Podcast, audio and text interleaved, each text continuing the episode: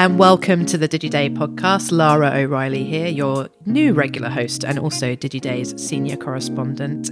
This week, I'm excited to welcome Bob Cohn to the show. Bob is the fairly recently appointed president and managing director at The Economist. So, Bob, hello. Hi, Lara. Thanks for having me. Thanks for joining us today. Um, so, as I say, you only joined The Economist, I think, in, in January, is that right? Uh, exactly. February 1st, actually, yes. Ah, okay. Um, so, that was after a good 10 year stint at The Atlantic, where you were on the, the other side of the fence, if you like. You were the digital editor and then later became the president there. Um, you, you already said that you, you were going to step down from The Atlantic the, the previous year anyway, but what exactly kind of inspired the move to The Economist? Uh, yeah, I had a great um, uh, 10 plus years uh, at The Atlantic, and you're right, it was split between uh, about half my time uh, as a journalist, which had been all of my experience prior to coming to the Atlantic was as a journalist, and I came there to be the digital editor and to oversee the Atlantic.com and a few other digital properties and to help grow the digital footprint at the Atlantic. And then I became president uh, uh, about halfway through my my, my tenure there. Uh, and so when I left there just about a year ago to take a little time off uh, between things, I, I, knew that I was. Um, I knew generally what I was looking for, but not specifically. What I wanted was for the next thing to be clearly a, a place that was known for uh, the quality of its journalism and the power of its brand. Those were two things that mattered to me uh, at the Atlantic, at previous places in my career, and I, that was very important. But I was also looking for some new things, uh, especially a chance to have a, a, global business experience and to to work on a title and and, and, and a and, a publishing operation with a global perspective. Uh, in my earlier jobs at uh, the Washington Post Company, when I worked for for Newsweek uh, uh, out of college for ten years, or at Condé Nast, or at the Atlantic, um, my focus was pretty much domestic, and the focus of those titles uh, was, was, North America and U.S. So the chance to um, have kind of a global perspective uh, through the journalism and through the business, I thought was a great growth opportunity and going to be really interesting. And then I think there was this moment in time, you know, uh, midway uh, through this presidential administration, where uh, our our worlds became so polarized, and there's so much distrust of each other and of the media and the, and of the search uh, the search for truth that that one of the things I was looking for was a, a place that had the, the, the right kind of editorial values that could kind of cut through this noise and I thought that the Economist fit that bill really really nicely in terms of being uh, trustworthy and and and um, rigorous and fact checked and fair minded. Uh, and then I would say, really, almost mostly the driver was all those things plus the kind of lean forward sense that the new leadership had. Uh, uh, Lara Boro had been named CEO a couple months before I came on, and with a new CEO and a new board chair and and a lot of um, uh, eagerness and appetite and hunger for change and growth and innovation, um, that was a major uh, driver for me um, to go somewhere where where uh, as good as the operation already was and the brand already was, there was this kind of uh, yearning for improvement as well. This is where I got January from because you announced you, your appointment was announced in January, um, and at the time, um, the Economist said one of your key roles, as you kind of mentioned earlier, was to expand the international readership uh, of the Economist, particularly in North America um, which is where you're you're still based. You're not over in HQ in London. Um, but then a global pandemic hit. Has that kind of changed your job description at all? Well, not so much my job description, but I would say the way we've executed uh, has changed because of COVID. You know, I really did uh, come in to oversee the core uh, economist business, uh, uh, especially the B2C side with, with, with uh, growing circulation, um, focusing on product innovation uh, and and new markets, uh, uh, both uh, in Europe and overseas in the in the U.S., which of course is our biggest market, but also in Asia and and Latin America, and improving uh, and focusing with my colleagues on on the customer experience and and new digital offerings. All that. Um, uh, absolutely core to the job and, and, and, and the main description. We thought we'd be executing that kind of through the prism of this uh, 2020 election in the U.S. that that would be kind of um, the way we would go about um, trying to fulfill some of those goals. And then, of course, I was here about six weeks when when COVID struck, and uh, in many ways subverted uh, all of our job descriptions. Uh, we've still focused mm. very much on the U.S., and I can talk about that. But of course, um, uh, including uh, COVID, the impact of COVID, including me not traveling to London every month as I thought I would be, and me um, uh, has been just a monkey wrench that that all of us have dealt with. Let's pick apart um, the the different strands to the Economist business then, and just get a sense of how you've been kind of steering those through this period. So um, clearly, subscriptions are super important to the Economist and make up, you know, subscriptions plus circulation is kind of more than half half of your revenue. Um, so, how did your subscription business fare during the pandemic as it wore on? I think you know if you look at other great, well known subscription businesses, New York Times, and, and so on, they seem to have been fairly resilient. Were you seeing the same? Well, yeah, I would say even better than resilient on this on the circulation side, uh, with the exception of newsstand, which we can talk about. Um, it was a really strong uh, period for circulation. You know, our journalism has never been more essential than it has been during the COVID uh, crisis, and and I think we're uh, uh, kind of uniquely suited uh, to provide uh, coverage and, and, and analysis because the story has so much breadth. It's a public health story, it's a finance story, it's a business story, it's a politics story, uh, uh, it, it's a culture story, and and we're among the relatively few brands out there that have that kind of horizontal breadth. So. Uh, people, um, we were situated to uh, cover this in a, uh, a smart and comprehensive way.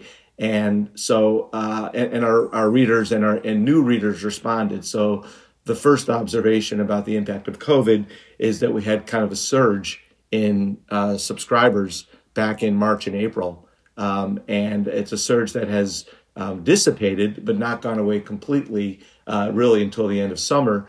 And, and so we did see for a few months back in the spring um, subscribers, new subscribers coming on at about twice the rate that we had expected.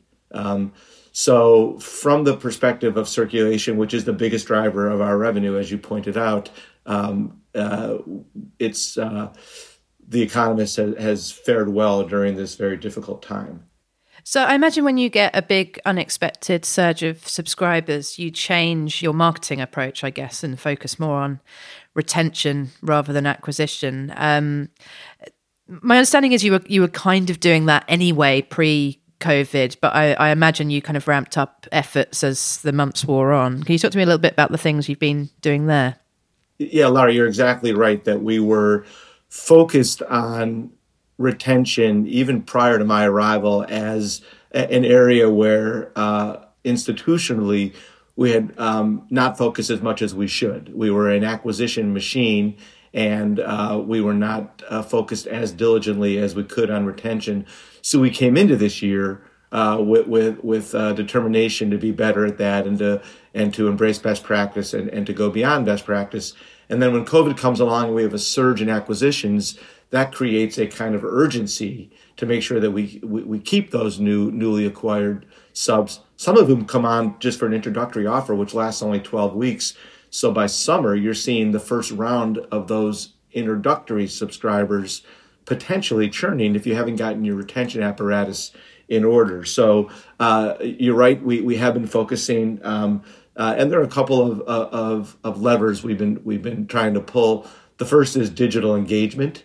Uh, the, the, you know, there's a there's a uh, tried and true correlation between uh, readers who are engaged digitally, who come back to the site um, uh, uh, frequently, who use the apps, who, who read your newsletters, who listen to podcasts.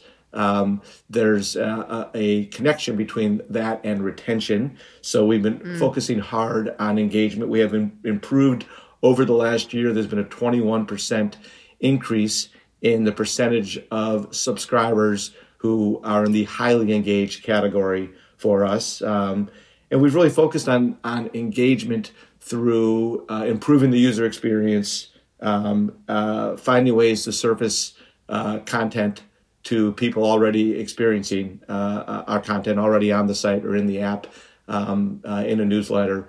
and, so uh, big big kind of product focus and marketing focus on that. Um, but other things as well in retention. We've added some subscriber only benefits uh, to our portfolio. So most of our newsletters are free. Uh, they're mm-hmm. available to anybody who's interested.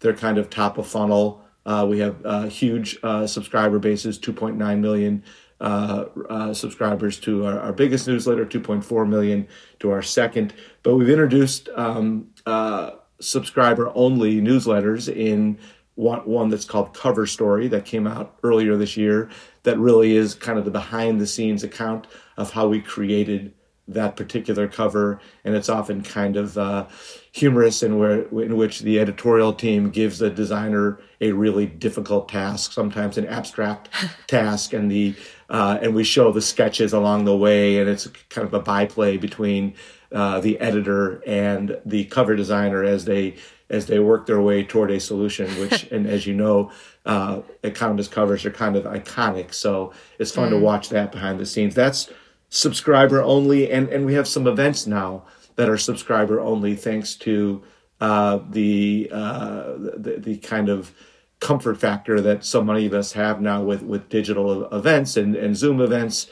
Uh, and so we are doing uh, twice monthly, uh, starting back in the summer and going right through the end of the year. Twice monthly events for subscribers only. Uh, typically, they trade off between one of our journalists interviewing uh, a newsmaker. We had Zanny Minton Beddoes, our editor, uh, interview Bill Gates uh, um, maybe two months ago. We had 44,000 subscribers, um, RSVP yes to that, um, and and more than 27,000 actually came. Uh, a little bit of attrition, but 27,000 people. You're talking about filling Madison Square Garden one and a half times for for that Zoom conversation. So uh, we're doing newsmaker conversations as well as um, conversations among our, our own journalists that kind of give a peek under the hood at how we create the journalism. And those are also only for subscribers. And then just some basic um, retention uh, uh, hygiene, I would call it. Uh, better onboarding marketing, better in life communications, uh, better customer service for sure. A big focus uh, as we are looking at, at how we treat our customers uh, across the board uh, and giving kind of white glove customer service uh, whenever we can, and w- which ought to be all the time. So uh, retention has been a big focus, as you point out, and um, is very important to us. You kind of came in, um, I guess, just after, or maybe just as The Economist was writing down um, a big investment, a big twelve million pounds investment in the kind of core subscription management customer service platform um, that just didn't kind of match with the technology from what i can tell didn't really match with future needs. And particularly if, if you're revolving lots of your product around um, digital now. So what what new what, what kind of do you have in place technology wise that's kind of more fit for purpose when we're looking at kind of 2020 and, and beyond and are you also seeing i mean what is a good no churn is good churn, but what what is a kind of good churn number for for uh, for the economist? Well, on the on the first point, uh, the kind of technology platform, uh, you're right. Uh, we are in the middle and and uh, nearing a big date for us coming up uh, later this year um, to start activating something we've been building for the last year, which is this kind of customer experience platform that will help us across the board, not just by improving uh, the the the uh, the user experience and and the ways in which uh, marketers on our team can get into the back end and and create journeys for customers to improve acquisition, to improve retention. We expect this to be a, a great opportunity um, to uh, collect uh, information about what our users want and and to be better at product innovation uh, as a result of that. So this is, as you note, a fairly ambitious uh, new platform, and we will start seeing the fruits of it uh, as early as the end of this year and all through FY21 when it comes online. And it's been a big kind of behind the scenes focus uh, of what we've been doing. Uh, and reducing churn is um, definitely one of its goals, uh, and and we were uh, on that already. And uh, and of course, there is no easy answer to what's a good churn rate because uh, we break it down into the introductory offers, the, the one year churn, the three year churn, the lifetime churn, etc. So um, all of those are going in the right direction for us right now, uh, and we have some mm-hmm. ambitious goals. And uh, I think that retention has been one of our one of our best stories of the year.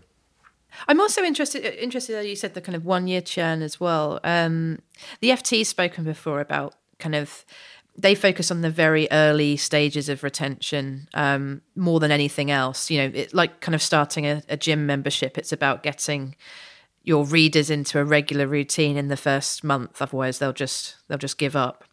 Um, is that where you kind of tend to focus more of your efforts on that first 30 days and then kind of the rest follows? Yeah, I would say yes in the early time, not necessarily just the first 30 days, but the first 90 days are really important. Getting people through um, uh, our our introductory offer, which is a 12 week offer, so getting them to come on to uh, a, a full a full rate after the introductory offer. One of the things we we we went from the outside in to improve churn is uh, we changed the introductory offer back in May uh, for years, your your listeners may may recall because it was kind of so ubiquitous in the marketplace. We had a 12 for 12 offer, 12 issues, 12 mm. pounds, 12 dollars, 12 for 12. Really easy to say. Um, uh, the day I arrived, everybody was using it. And what we decided, the churn was pretty high at the conclusion of those 12 weeks, in part because uh, there was a fairly steep uh, increase in, in price because we're, we, you know we're not the cheapest product out there given the quality of our journalism. And so there was this um, uh, supposition that we were potentially bringing in readers who are interested just in value and then couldn't um, or, or, were disinclined um, to jump to full price. So we changed the introductory offer from, from 12 issues, 12 pounds, $12 to 50% off the full rate for your first 12 weeks. And uh, the effect of that was to raise the introductory offer and we were prepared. The, the supposition was, well, we're going to attract many fewer readers uh, to subscribe, but they're going to retain better because they're going to be uh, the, the, the, increase will be less steep. Um, to our great surprise and, and satisfaction, we saw only a slight decline in subscriber starts, in new subscribers coming onto the, into the introductory offer. And yes, we are seeing because we've had this now in place for five months. We've had a few months of watching the retention rates on that end of 12 week cycle we are exceeding the retention rate that we expected, but we are um, but the dampening effect on acquisition is not as great as we expected. If you if, if that makes sense. And so yeah, yeah, because uh, the revenue per user is up, I suppose. Absolutely. So that was a another way of focusing on retention by focusing on the mm. offer. It was a different way of coming at the same problem. I want to move on to advertising now. Um, it's kind of no secret that you know, there weren't many media businesses that didn't feel a hit in the early throes of the pandemic as lots of advertisers just kind of paused what they were doing while they tried to assess what was going on. Um, and it's obviously just been a little bit bumpy since. But are, are you seeing now any particular bright spots um, with all the caveats that who knows what's going to be around the corner tomorrow, next week, next month? Yeah, I think both your points are right. Clearly, uh, it, it's a um, it was an uncertain time uh, back earlier this year and right through the summer uh, uh for marketers uh, and uh, for the B two B side of our business for advertising and events. Um, that created some turbulence, and we were hardly alone in that. but it also coincides with a general transition of our advertising business away from traditional advertising, uh, simply pages in the magazine or uh, a standard display on the website, uh, and much more uh, toward research and content work on behalf of uh, our partners, on behalf of clients. And uh, we are finding that that part, um, which we were already embracing and are doing so with kind of more gusto now, is growing year over year, only slightly, but that is mm-hmm. growing year over year uh, in an otherwise uh, down market, and, and we're hardly the only ones experiencing that. Uh, and on the audio side, we're seeing uh, podcast revenue uh, about doubling um, year over year um, as we've added um, uh, another podcast, but also just grown our podcast listeners and as the industry matures. Um, and I think we have a, a, a, our newsroom loves audio as a storytelling um, platform uh, on the business side. We love it as a growth opportunity, um, and, and so I think there's a good story uh, on that as well. Time now for a quick break. Is there anything particularly smart that you've done around podcasts to grow revenue there? I mean, clearly, um, you know, downloads are up, your, your monthly audience is up, therefore it would follow that um, your advertising revenue would increase in line. But are you doing anything kind of more bespoke or working with any different partners that's really helped that grow? I mean, adding another podcast is that is that the checks and balance one? Yes, um, but that that that helps too. Well, yeah, and and that was the main thing we did because we added this checks and balance podcast back in uh, I think February or maybe in January of this year, which focused on uh, the U.S. election uh, and um, kind of politics and policy. It's been so successful. We're going to uh, keep it going. Maybe we'll have to change the the tagline because it's more, about more than the election, but we're going to keep it going. beyond uh, you know um, uh, the election next month, and um, that's been a big driver um, of interest both among our are um, consumers, among audio consumers of The Economist, but in the newsroom, it's it's acknowledged for its quality. And like uh, a couple of our other podcasts, like um, The Intelligence, which is our daily show, um, and it features our own journalists uh, in conversation with our host. Um, th- it is driving enthusiasm within the newsroom itself. Uh, we do a little bit of um, work. Uh, we don't do any brand. We don't do any branded podcasts per se. Uh, but we are working um, our World In, uh, which is our annual um, kind of compendium of what to watch the world in 2021. It'll be out uh, in November, and it's uh, a uh, really high quality um, magazine that is kind of a keeper uh, on, on mm. um, to look at what's coming up um, through the prism of economist journalists.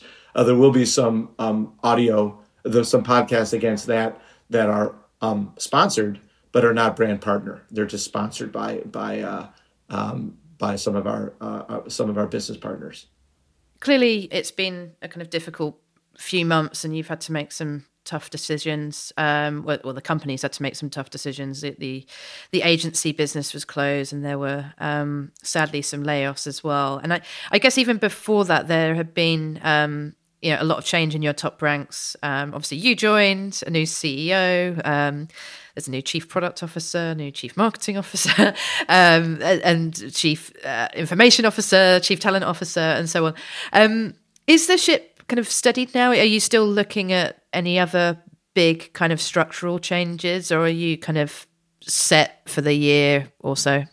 Yeah, well, I'll have to add to that long list that you rightly uh, pointed out of, of, of, new leadership, also new chief data officer, and uh, um, uh, under uh, a new head of client solutions, which is a uh, a managing director role, which is uh, kind of our version of a of chief revenue officer.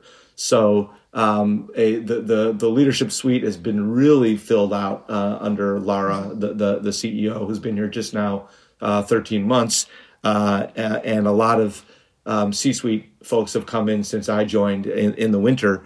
Uh, and uh, yes, I think there might be. I would say there either are zero or one more role open. I'm not, I can't quite remember uh, the cadence here, but um, our leadership team is is is filled out now, um, and it's uh, it's really interesting to have so much new blood at a place that is 177 years old where heritage and tradition are supremely important. They're what inform the brand, and the editorial values inform all the brand values. Uh, but uh, a lot of new um, enthusiasm and blood on, on the business side to, uh, to, to take the economist to the next level. And I think that's a good marriage. We're not going anywhere uh, in terms of, of creating distance against uh, the, the, the, the brand values um, that that our journalists have been uh, building and animating uh, for decades. Uh, but we want to use those values um, to grow the economist, and I think we have a new leadership team that can do that. So clearly, next month, um, the U.S. election. Can you talk a little bit about how you're gearing up um, and particularly what I'm keen to get a sense of is as a as a reader and as an advertiser, um, why the Economist over, say, the New York Times or the Wall Street Journal or the Washington Post? What's going to kind of really differentiate your coverage, but also things like your products and your your forecast models um, versus the competition? I'm a uh, former political reporter and uh, and native political junkie, so I can't believe we waited this long to get to the election. Um, I, I, would say, uh, in, in, terms of for the reader, um, uh, we do offer a different proposition than other excellent publications out there, the New York Times or the Washington Post um, or, or Politico, or places that are focused um, you know, almost uh, in the case of, of like a Politico, exclusively on politics. Mm. We are going to give uh, our readers, U.S. readers and global readers, a unique perspective on the election because it's going to be big picture. It's going to be global. We're going to have kind of an arched eyebrow and and and, and a and and and a distance from it, while at the same time our reporters are in the field, on the ground, at the rallies. So we are we are in the moment but we maintain a perspective. Uh, and when a big story happens, when Amy Coney Barrett is nominated by the president to be uh, a justice on the U.S. Supreme Court, uh, and the, and our peers will drop 13 stories in 24 hours, we'll drop one or two. And our point is, we're not going to deluge our readers um, with every nuance of every story. We're going to we're going to give you the one story you need to know to understand this development, to put it in context, um, to uh, to bring the rigor and the analysis you need, um, and it'll be memorable. Uh, I, I, had um, a former colleague of mine uh, after um, the, the, president went into the hospital, um, did his uh, um, limousine tour of the Walter Reed grounds, and they got out of the hospital all in a in a 72 hour period say they just came in and read the one piece that we had done on a Sunday, and that was all they needed to know. Um, and, and there were, of course, millions and millions of words spilled across the internet. Uh, so uh, those other uh, publications do excellent jobs, but for di- but potentially for a different audience or with a different purpose. So I think bringing our our rigor and our analytical chops and and, and our fair mindedness and the fact that we're fact checked uh, across the board and, and trustworthy um, bringing that to the election and and telling you in a more comprehensive in a more definitive not comprehensive in a more definitive way what we are learning what we are thinking about this topic. I think that's the value that we bring uh, to the reader uh, to our advertisers um, we have put a lot of um, product muscle uh, into this election um, we created an election hub uh, on the site and in the app We've launched both the Checks and Balance podcast and the Checks and Balance newsletter, um, two, two new products for this year built around the elections. Uh, and as you point out, um, these forecast models, a, a presidential forecast model earlier in the summer, and then last month, a uh, House and Senate uh, forecast model in which we are uh, have kind of a, an algorithm and a secret sauce that brings together uh, the polling that's out there combined with uh, a lot of other important historical data, economic data, um, uh, information about each district when it comes to, to house races in particular, and try to give you a forecast and not just a finger to the wind poll. Uh, as of this morning, the forecast said that that uh, Vice President Biden had a 91% chance of winning the White House, and the the Democrats had a 72% chance of taking back the Senate. The House maintains a 99% chance of staying Democrat. So, um, you know, we all saw what happened in uh, 2016 uh, with with polling. This is designed to be better than polling. It's not just polling. It's supposed to be uh, a kind of more rigorous mathematical forecast model. In any event, we put considerable muscle behind launching those. Um, and and if you're a if you're a business partner, I think we're what we're trying to show is the the uh, diligence of our uh, journalistic coverage combined with some product innovation uh, across the board uh, to, to, make us a good destination for you. Not to mention our audience, which is, of course really is the first the first thing that matters uh, to, to, to those partners. I asked Jim VandeHei of Axios this question, so I wanted to put it to you too. Is is a Biden win or a Trump win better for the Economist? is it better for the economist? Uh, yeah. I, I don't, huh. I'm tempted to ask what Jim said, but I will uh, instead. I just don't think of it that. I mean, listen, um, uh, turbulence and chaos and confusion is good for journalism, right? Uh, I've been at the Atlantic, I've been at I've been at Condé Nast, I've been around. I'm a, you know, it is the. Uh, I mean, I suppose that the Trump presidency um, has been, you know, good for journalism, uh, but it, has been it's been chaos for the journalists to do it, just like it's been chaos for for all uh, uh, citizens or, or, or most citizens. So um, uh, listen, we the Economist, unlike a lot of other brands, actually has some um, philosophical moorings that date back to the founding in in, in 1843 um, in protest of the Corn Laws uh, in the UK, and we are still true to our heritage of kind of classic liberalism, open borders, uh, open markets, globalism fiscal conservatism and social being more socially liberal. And if you look at those values that have been around for 177 years, you'd have to say that the current White House does not really um, does not really animate those values, right? Um, open mm-hmm. borders, open markets, globalism, fiscal conservatism. I don't think you would associate that with the, with, with the incumbent. So uh, I, I, don't know. Uh, that's kind of the brand values of the institution. Um, uh, but we write about the world, whether or not the, the, the current leadership of the world is living up to those values or not living up to those values. I mean, for the record, Jim's answer was very similar, um, but mostly just that the the kind of fire hose of news is a distraction from you know the major stories of the 21st century, like climate change and um, artificial intelligence, China, so on. So, sure. um, yeah, it sounds like you, you share the same view. Um, we haven't got a lot of time left, but I did want to get a sense of um, your view of the the wider media market and how things are going to play out. I mean, clearly, as we said, 2020 has been bumpy, but it's exacerbated a lot of trends that were already there, and also exposed some some weaknesses. And then perhaps we're seeing kind of new trends emerge, like um, you know, the rise of these single creators going off on their own and becoming their own brands and, and going off to Substack and so on. Um, as you said, subscriptions have been kind of somewhat um, shielded from the biggest pandemic hits. Um, so, how do you kind of see media shaking out as we go into 2021? What what kind of models are going to win and emerge, and what ones might go away?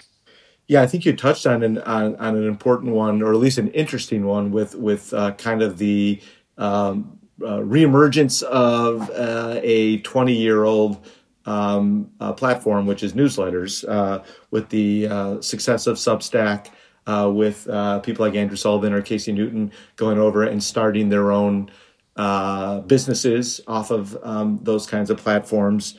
I think I read last night. Um, that uh, Morning Brew is in conversation with Business Insider about an mm-hmm. acquisition at, at, a, at, a, relatively high number. We'll see what happens. So there's this kind of moment that the newsletters are having. Um, it, it, reminds me uh, of a cover we did at Wired in the 1990s, which was called, um, it, it was this big hand coming right at you in psychedelic colors because that was the that was the um, oeuvre of, of Wired in the day and it said push. And the idea was that, um, uh, you know, and this was really in the early years of the web and really no apps yet. Um, and the concept was that that it was all going to be pushed to you, and that cover was widely ridiculed um, as just being hopelessly off. And of course, push has come and gone, but we're kind of back in a push moment now. Um, I hope uh, you saved it for posterity. That cover, uh, absolutely, to show all the um, haters. But I think there's some other things going on too. I, I uh, you know, I think those businesses that built consumer um, uh, revenue pipelines um, early, before kind of panic might have set in, are going to be better positioned, right? Um. If you have uh, a, a, robust subscription model, um, and not not only a subscription model, you still want advertising and and, and other B two B lines, and you want to, you want resilience uh, in a portfolio that has multiple revenue streams. But in the absence of a robust consumer um, uh, revenue uh, uh stream, I think it's really hard right now. What what we've seen in the last year or two uh, is kind of what I would think of as a desperate flight to to to consumer revenue for those who are not in it uh, already. Mm. Um, and for those of us lucky enough to have built that business over the years, uh, it is kind of a um, you know it's kind of a raft in a storm right now um, because of the turbulence on the B2B side. Um, and and I think we'll grow out of that. I think advertising um, will come back, uh, but uh, for stability in a crisis, um, uh, B2C has been has been really important, um, and and it's not easy to build, as a lot of people are, are, are noting as they try to do it on the fly. And in some ways, that points, I think, to a to a um, maybe a larger trend. It wasn't very long ago, uh, and and Digiday was was the place I would go to really help me think about this. That we all thought that the legacy media was dead and the upstarts were going to rule the world. Um, and we all know, you know, some of them are still around and some of them have gone away, those upstarts. Um, but the legacy media instead learned some of the tricks um, and got some of the nimbleness of the upstarts. Uh, and uh, I think that's where um, stability and, and, and mostly success is right now. And so, looking into 2021, um, Lara, your your CEO, what what is she asking of you? What's going to be your your key focus in in growing the Economist next year? Is there one kind of specific target or goal or or launch that you're going to be spending most of your time on? Uh, I, I, think the watchword is really sustainable growth. We really want to be a growth company, uh, not just in terms of financial performance, but in uh, being uh, having more subscribers and having a bigger footprint. So sustainable growth, and uh, that means not just pouring money into marketing and having to go out the retention uh, side, but but but being deliberate and and and rigorous about it, and doing that through product innovation um, and and pricing variability. right now, the core economist products, um, digital or or uh, or bundle digital plus print uh, are very uh, close together in terms of price. And and and the journalism is is similar across uh, the two. And I think we'll be focusing on more products at a wider uh, price range with different um, uh, propositions to to the reader and to the consumer as a way of tapping into uh, markets that might be uh, at the higher end and at the lower end. And and mm-hmm. uh, I think we want to be aggressive about that. Well, I'll let you get back to it, Bob. Thanks so much for joining us today. Great. Thanks, Laura. Thank you, everyone, for listening. This week's episode was produced by Ben Ellman. As always, if you like this week's show, please let us know by rating and sharing it. We'll see you next week.